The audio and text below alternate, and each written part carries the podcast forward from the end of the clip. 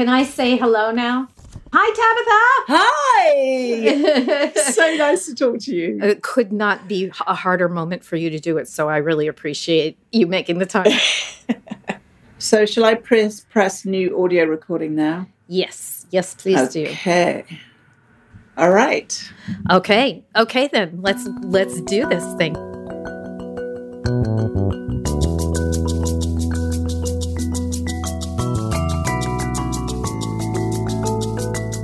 I'm Abigail Disney. Welcome to All Ears, my podcast where I get to go deep with some super smart people. This season, I'm talking to good troublemakers, artists, activists, politicians, and others who aren't afraid to shake up the status quo. We'll talk about their work, how they came to do what they do, and why it's so important in hard times to think big. You can't think about solutions without being a little optimistic. And man, oh man, I think we need some optimism right now.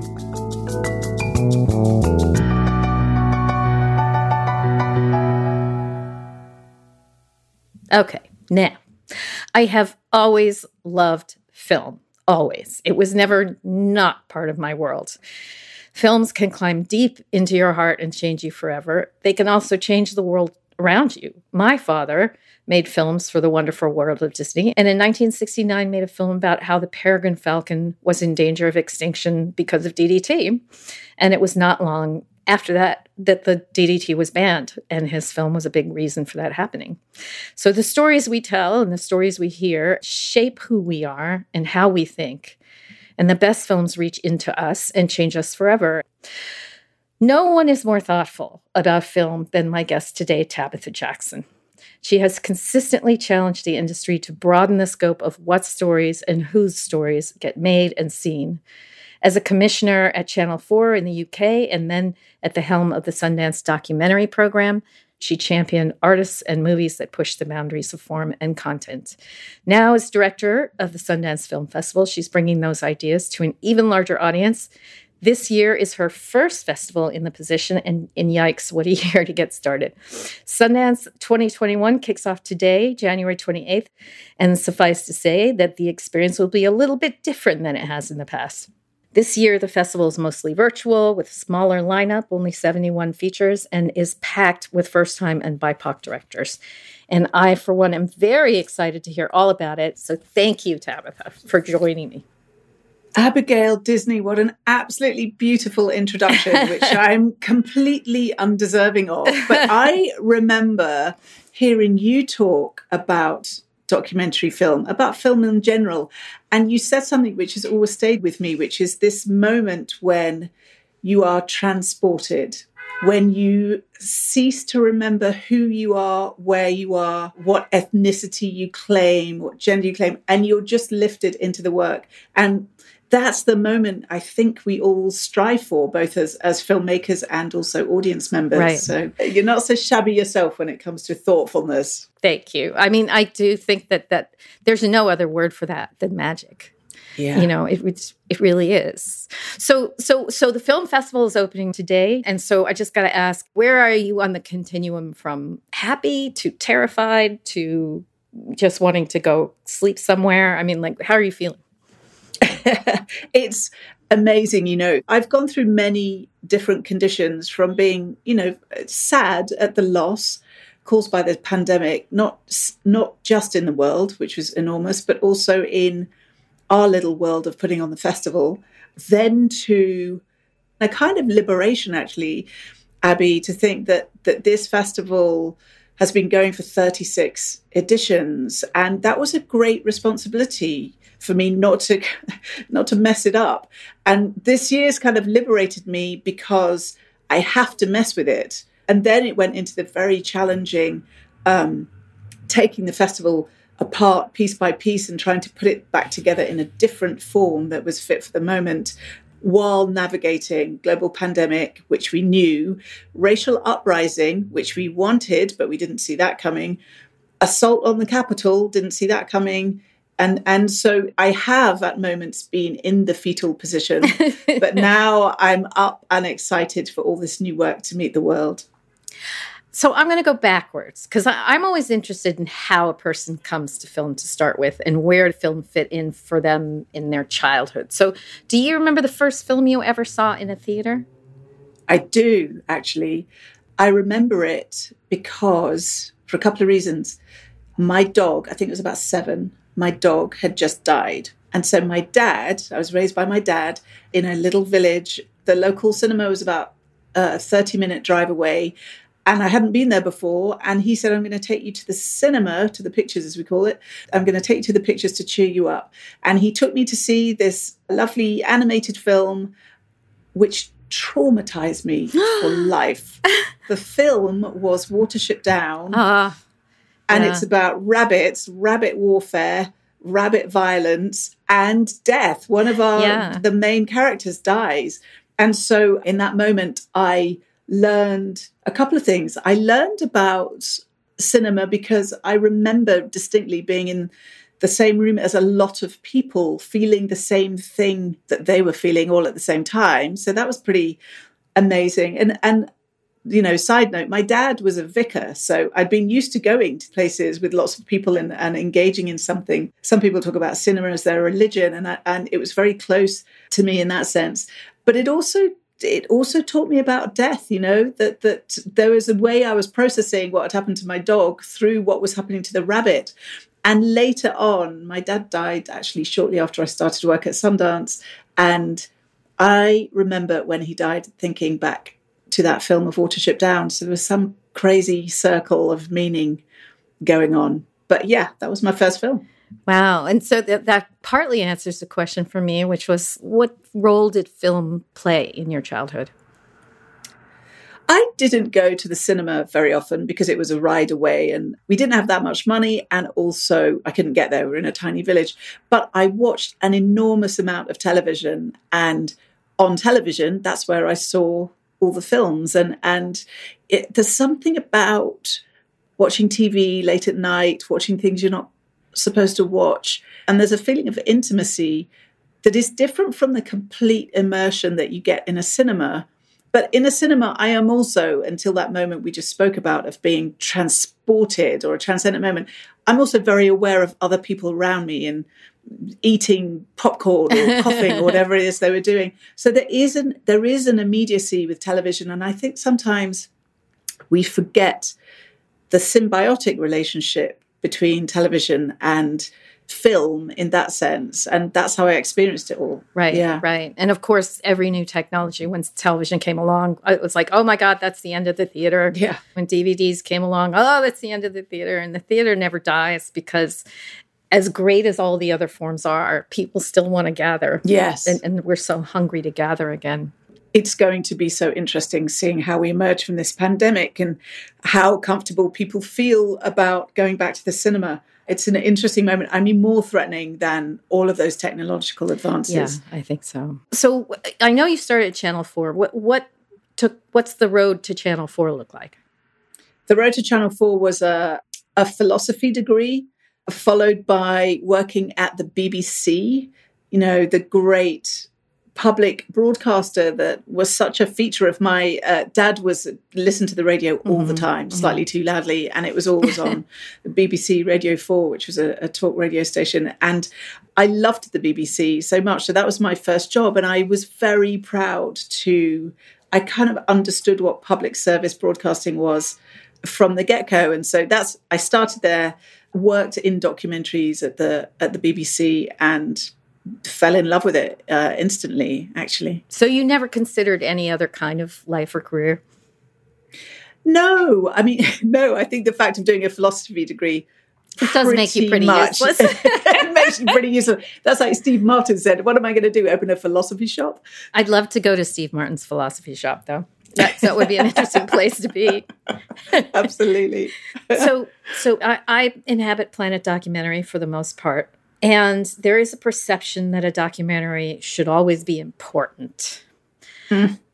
And funders are always looking for impact, and unfortunately, impact that can be measured. Do you think that, that a documentary has to be important or valuable? Or no i mean i think if you are if you are asking someone for money then it is your role to explain why they should give it to you. And that can be that can include why you think this it's important to tell this story. But it kind of makes me sigh when someone describes a film as an important film. I mean sometimes it definitely is but what does that what does that mean? And how do you know it's important? I mean these things have a long tail of meaning. And there are films i don't know if i think of a film that has a has had an impact on so many people a film like grey gardens I mean, you wouldn't think that was an quote important film when it first came out. It's a wonderful film and has grown to have a cultural importance. Often the word important means that it has a kind of instrumental value in moving the needle on a social issue. And I think it's it is vital that we are clear about how we value films and how we value art that certainly is one measure for some films, if that is the intention, or sometimes even if it's not the intention. Well, like, you know, I like, once yeah. heard you make this distinction between transformational and transactional films. Mm. Can you talk about that a little bit? Well, it goes to the role of art in providing transformation that we are left changed. And that's not specific to cinema. It happens with music, it happens with literature. It gives a certain timeless, lasting quality to something. And it is, I think, one of the powers of art. The transactional quality is more that you go and tell other people about this social issue. Again, that's a, a kind of legitimate way of using some kind of film that often results in a diminishment of that first quality because it's the intent is so clear from the get-go and often it can be counterproductive because if the if it is wearing its its heart or its social agenda so clearly on its sleeve, often it will only reach an audience who already agree with it. However, there has been incredibly transformational non-fiction work that has changed the way we think about certain things, whether it's LGBTQ rights, whether it's SeaWorld, Blackfish. Uh, yeah. So you know there is there is work that do that. So so i'm not trying to not trying to set up a, a division. Work can be both transformational and socially engaged and meaningful but um, you know um, how i think of it? For for my purposes i think of it as the difference between a question mark and an exclamation point. You know because like that's wonderful. this is a culture full of exclamation points you know we yeah. just are so flummoxed by a question mark and something like uh, i mean i thought the truffle hunters was just mind-blowingly great film mm. um, mm. and that, what was that except a long series of question marks right. one after the other and i just felt like i was transported I love that. I love that. I mean, I love that film, but I also love the way you just described it because a question mark implies listening it implies curiosity and it implies the presence of another. It's an act of communication. The exclamation mark is kind of just about an individual stating their response to something. Mm-hmm. I love that question mark, exclamation mark. So a lot of news around your your position, your first year's director, pointed to the fact that you're a woman of color in a field that's dominated by white men. I mean, is that annoying? It's not annoying, but I mean, I, as an individual, I have a complicated relationship to my own identity. And I'm sure we all do. The labels that other people put on you don't necessarily conform to how you see yourself in the world. I would say I don't enjoy heiress very much. anyway, go on. I would love to have heiress appended to my name. anyway, uh, yeah, I mean, the question of identity, I think the, the most useful thing I can do with them is to remember that there is a responsibility that goes with this gatekeeping privilege, the power of the resources uh, and attention that I currently have my hands on. There is a responsibility with that, and I take that very seriously. And then beyond that, I just have to put those descriptions in a box and just do the work. It might be relevant in the story of Sundance, but it's not relevant to the work at hand. It's the values that dictate that rather than the labels. Yeah. Yeah. But do you feel pressure at all that you maybe your decisions and choices might be more closely scrutinized or might be chalked up to motivations that aren't actually there? No, and I don't feel pressure because I won't allow myself to do that. I think through all of my career, and in fact, in just the way I've lived. You know, I'm a this kind of pat description of a mixed race adopted child of divorced parents. Everything about me uh, and where I lived and and how I was raised was I was always the different one, and that could either be something that was going to define me, or something that I could just put aside and and move forward. And now, actually, having said that, I do quite enjoy the difference. So I enjoy being the only British person at Sundance and uh, having a, a sense of kind of um, contrarianism, being able to see what feels like the prevailing orthodoxy makes me want to question it and i think that can be quite useful in a, an organization that stands for independence so when when john cooper left and there was this wide search 700 applications came in for the director position. You said really? you, yes. I had no idea. Yeah, so this, this is a little self-esteem moment for you. Um, so you weren't really sure you wanted to throw your hat into the ring. Why, why was that? I what I don't know how you can read my mind in that way, but yes, that was absolutely true. I loved what I was doing. So I was running the documentary film program and as I had been doing through all my career, had been engaged in that messy, wonderful thing we call the creative process. So it, I was making um, films and television quite badly, and then I became a commissioning editor, and then I came to Sundance, and it was all about like, what is this person trying to say, and why, and how can I help them say it in a way that expresses what they're trying to do? so that the the making of work has always been thrilling to me and the and the the meaning making and being alongside that process. The festival seemed like a big scary thing that wasn't about the process it was about the the completed yeah, thing the product. which is exciting but it was all i would never call it a product but the, but it was all about it was also all about tickets and sponsors and everybody having a stake in it and just a lot of stuff that I didn't really want to deal with. So that was my hesitation. That was my hesitation. And then I slept on it quite a lot and talked to lots of friends about it. And, you know, the thing that has the thing that has kind of got me up in the morning about this work is that I think it matters. And it matters because these voices are really important to the fabric of how we understand our existence, if that doesn't sound too pompous. And so, if I think it matters, then why wouldn't I engage with this incredibly powerful cultural tool that is the festival? And for 10 days at the start of each year, a lot of eyes are on it. It's an incredible thing to be able to direct attention to voices or work that that otherwise may not be seen. So that's that's why I said yes. So do you have a vision for the Sundance or somewhere you want to take it? Yes. I mean it's still founded in the values of the Sundance Institute, the non-profit organization founded by Robert Redford in 1981 in response to what he saw as uh, restriction of creative freedom by the studio system.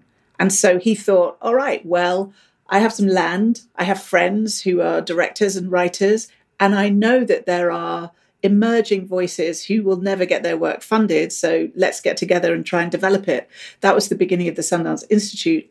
Those founding values of independent voice, championing of a diversity of voices and approaches and perspectives are still key. But I do want my passions, I suppose, are a diversity. And by diversity, I do mean a diversity of perspectives and also forms and also language, particularly around nonfiction. And I'm learning a lot about fiction and, and and what's possible there. And also, as we see the landscape changing and the advent of the streamers and the difficulties that the independent artists are finding with sustainability and getting their work made and seen.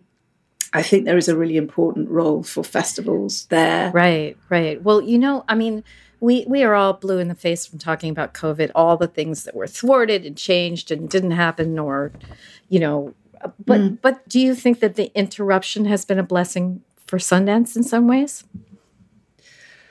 You know, it's hard to say that. I I think we're, we're I think we're all the same in think whenever one talks about the good things that have happened as a result of this pandemic, it seems to diminish the really terrible things that have happened to so many people. So even on that level of a good thing for Sundance, I mean, we as a nonprofit, we had to lay off a bunch of our staff. That was that was awful. And, you know, also our staff and the artists that we serve have gone through just the most awful things, whether it's actually the loss of people or the loss of livelihood or the loss of kind of creative momentum of not being able to do the thing that they that they want to do anymore. But against all that, yes, I think it proved this moment of pause, interruption, was a moment where we were forced to reconsider the value of everything we were doing and how we were doing it because it was all threatened. And even to just contemplate putting on a festival means you have to ask yourself why would you do this in this moment where you've just laid off staff? You're really going to spend money on a film festival?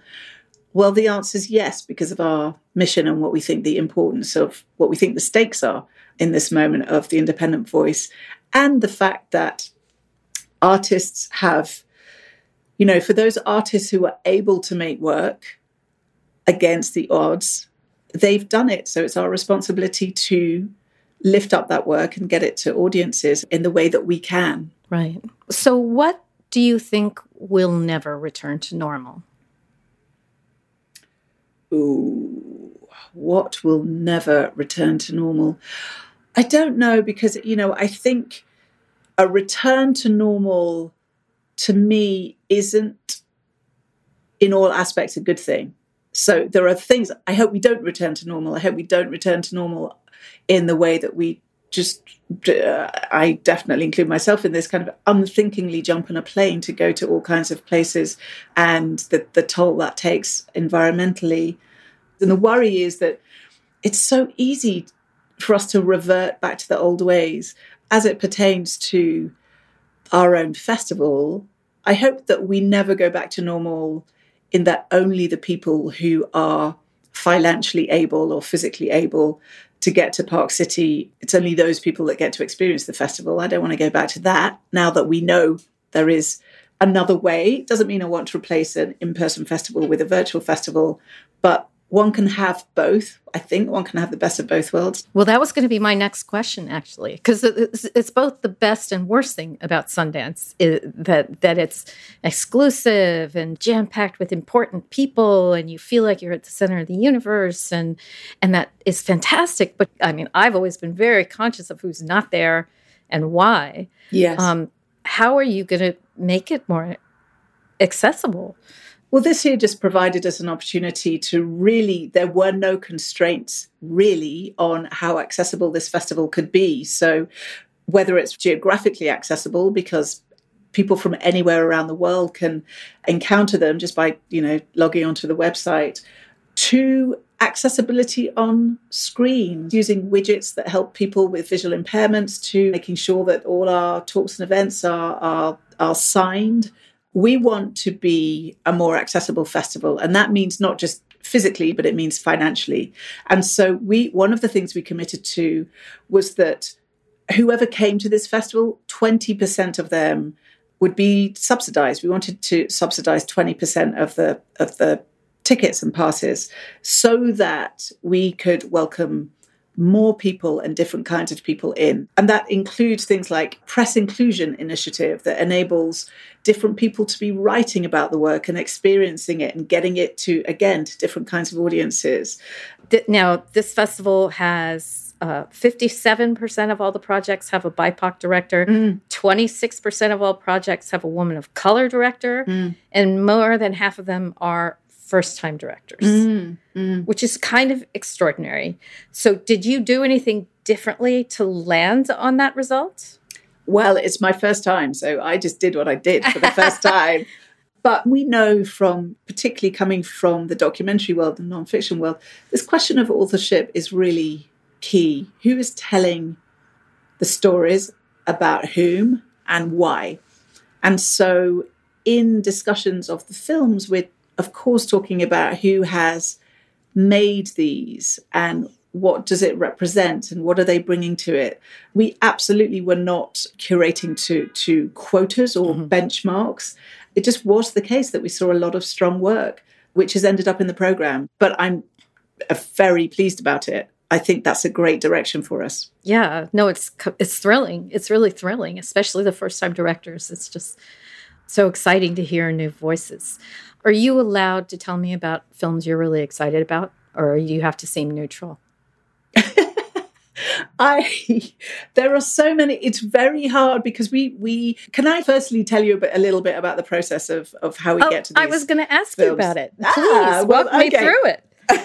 because this is my first year. It's the first time I've seen how the sausage is made. It's like, oh, I see. So when people submit their films, they submit them through an online system, and there's a team of screeners who watch every single film all wow. the way through, all the way write through. notes wow. all the way through. No film goes unwatched or partially watched. So they write lots of notes and coverage, and then the full time programmers come in and they all watch it, and then they determine which films are going to move up to the next level. And at that next level, everybody, fiction and non-fiction, are all in the room discussing these films. And so with wait, so how many submissions? Oof, there were about, and I don't have the numbers off the top of my head, but somewhere around 13,000 oh submissions. But that includes about almost 10,000 shorts. Uh, oh, phew. So, well, you say phew, but the shorts programmers, that's still a lot of, that is a lot of viewing to do uh, 10,000 films. And they too watch every single film all the way through.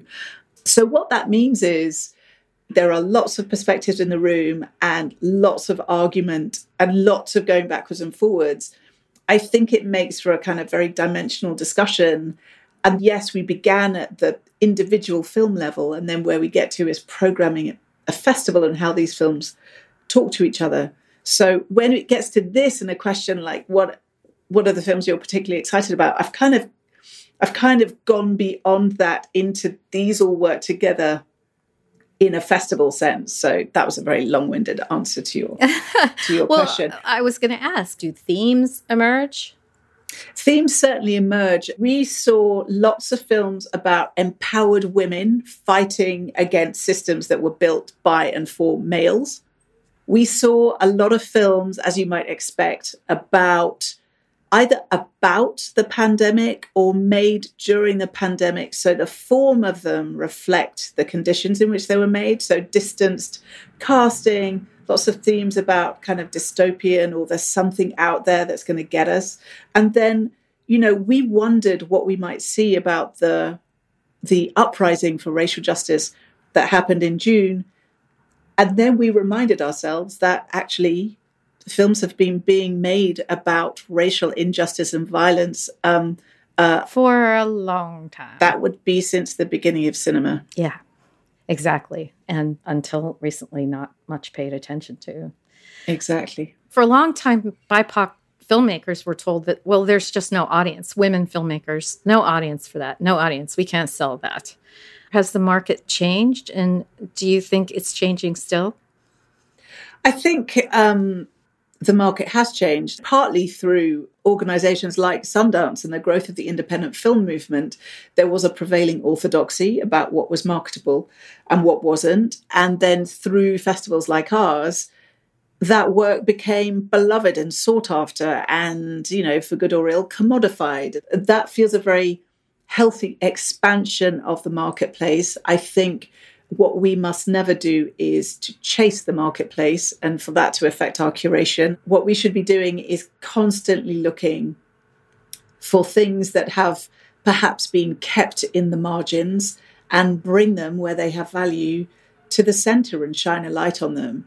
Yeah, give them their chance in yes. the, in the spotlight and then exactly exactly yeah. you know for, for me what the market represents, what industry represents, is the ability to get this work to audiences. So that is in itself a, an incredible value. And yet, what the festival can also do is is to elevate work that we think is just worth seeing. And even if it doesn't have a jot of commercial viability about it, that's fine because it can have a life on the festival circuit and be meaningful because of that.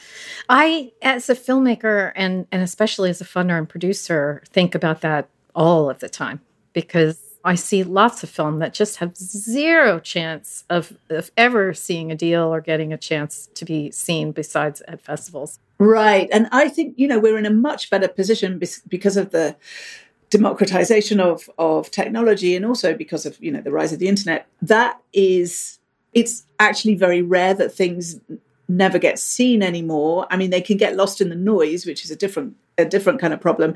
But if I think, you know, to your earlier question, I think we just should never second guess an audience. We should never assume things. And so I think of a wonderful film like RaMell Ross's Hale County this morning, this evening, which is such a, a beautiful, um, intentional, thoughtful piece of work that wouldn't necessarily get into Sundance Film Festival, but it did. Wouldn't necessarily get picked up, but it did. Almost definitely wouldn't be in part of the, the Oscar race, and it was, and it ended up being nominated. And that it isn't just like, oh, because the work was so good, it just happened. There are a lot of people um, carrying that, that work. It takes writers to write about it, it takes people who've seen it to tweet about it to carry this work through more towards the the kind of bloodstream of of the culture. But it happens and then suddenly you know a door has been opened. You know in groups form around powerful people and powerful mm. festivals and decision makers and things. That's just the nature of things. And then you take Sundance, and that's like it's just and putting that dynamic on amphetamines because the access is so expensive and the spot in the festival mm. is so career making. So how do you it's I think of it as a wall of social equity. So how do you set yourself up in that kind of a context? It's such a it's such an important question, Abby. I'm learning in this my my first year as festival director. The whole independent community, we pride ourselves on the fact that we're built on relationships.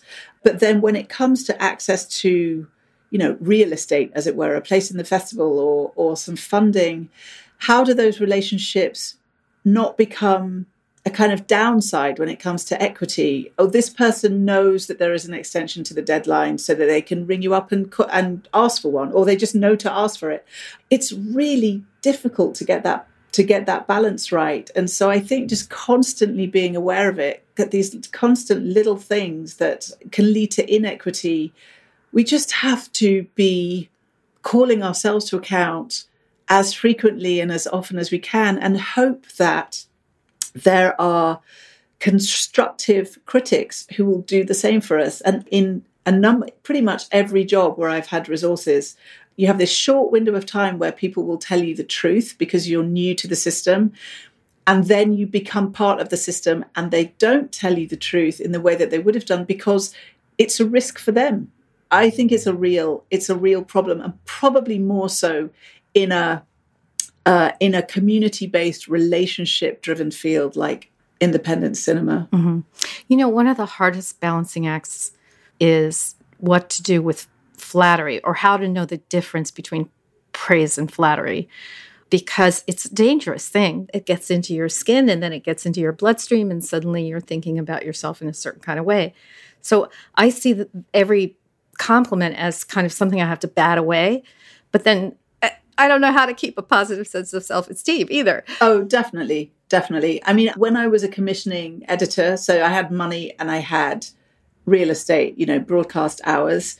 At that point, never was I funnier, never, never was I more attractive, and and one became very, very suspicious of any Uh, of any compliment, as you're saying, and but totally believed every criticism. Yeah, and so that's the that's the danger of it. But yeah, I'm I I am aware that I don't know what is behind many of the relationships again because this field is it's social and it's professional and because it's mission driven most of us have the work life balance completely askew because the work is so much fun and also we believe in it. So I just think a healthy skepticism which in itself is not necessarily a healthy thing, but a healthy skepticism about any compliment is probably what's going to save us from being completely monstrous egomaniacs when we come out the other side of whatever it is that we're doing. Yeah, for sure. For sure. So the marketplace aspect of Sundance was already a little bit changing, but of course, with the the pandemic, the deals have all but gone away, especially for documentary filmmakers. What do you think that means for us? And do you think Sundance's market role will ever become as robust as it once was? I don't know. And I'm totally fine with saying that because so much is up in the air and up for grabs. And it was all, even before the pandemic, it felt like the old structures had been upended. And the question was, what were the new structures going to be? There was an opportunity and still is to write the next chapter.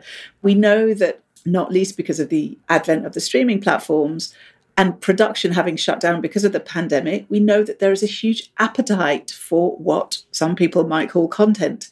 So I'm not despondent about that, but I think you're right. The the the changes that we were seeing were things like streamers wanting to make their own content rather than acquire things at a festival like ours. You know that's still a that's still a problem. What are we gonna what are we gonna do with that? Because i think for a, uh, one of the strengths about the independent sector has been the kind of by any means necessary approach.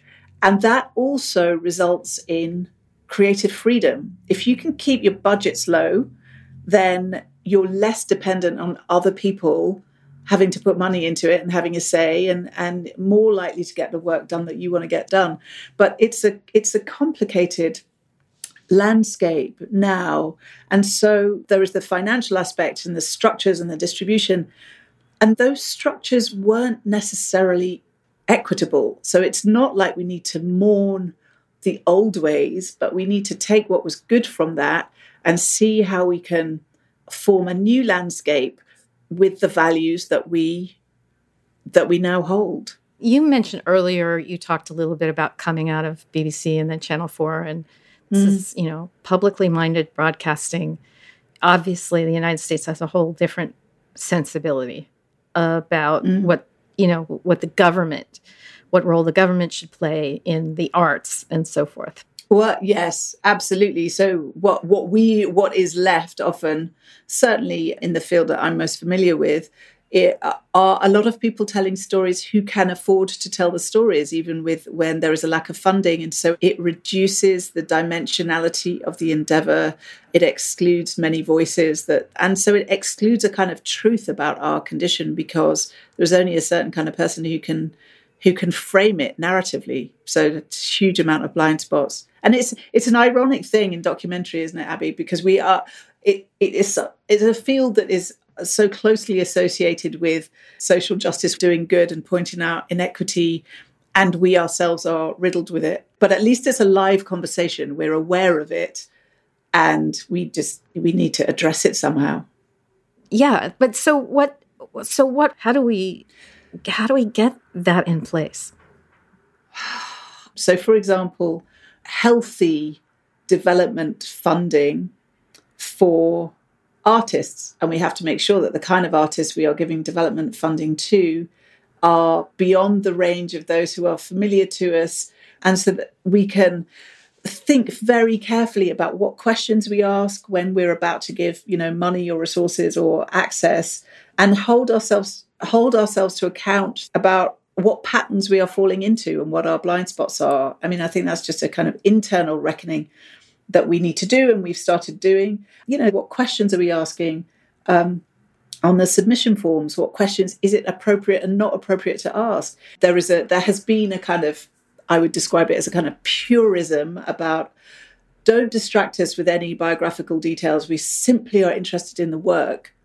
Well, that doesn't feel right to this moment. And, you know, if you just look at the work, and this this piece of work is glossy and well produced and, and beautifully accomplished, and this piece of work is scrappy and doesn't have the production values, there might be a reason for that, which has nothing to do with the filmmaking prowess, but everything to do with access to resources. And so that's I think, a relevant consideration. It's one of the reasons why we have such an imbalance in the field and and a huge huge range of perspectives that we're not hearing from. Yeah, yeah. So one last question: Are there one or maybe two films that you're most proud of having championed, and why?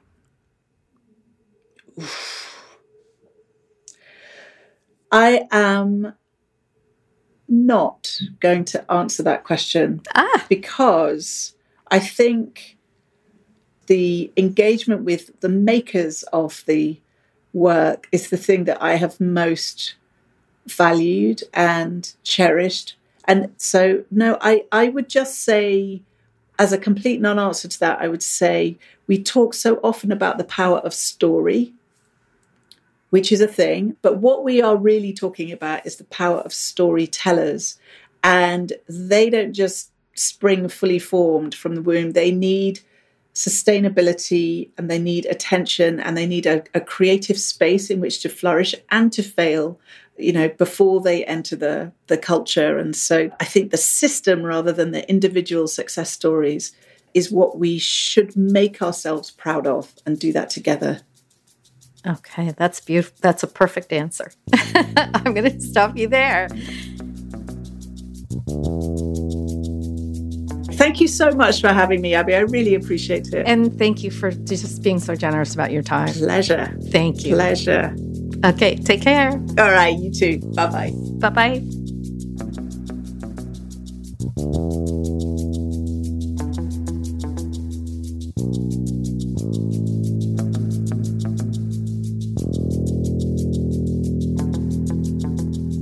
Sundance Film Festival opens today, January 28th, and runs through February 3rd. To find out if there are screenings in your area or to watch some of the films virtually, check out sundance.org and follow Tabitha on Twitter at Tabula4, T A B U L A 4.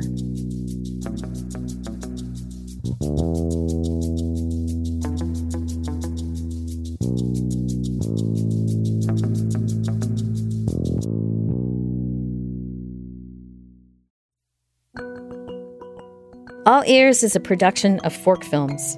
The show was produced by Alexis Pancrazi and Christine Schomer. Lauren Wimbush is our associate producer. Sabrina Yates is our production coordinator. Our engineer is Veronica Rodriguez. Bob Golden composed our theme music. The podcast team also includes VP of Production, Aideen Kane. Our executive producer is Kathleen Hughes. Learn more about the podcast on our website, forkfilms.com. And don't forget to subscribe, rate, and review All Ears wherever you get your podcasts.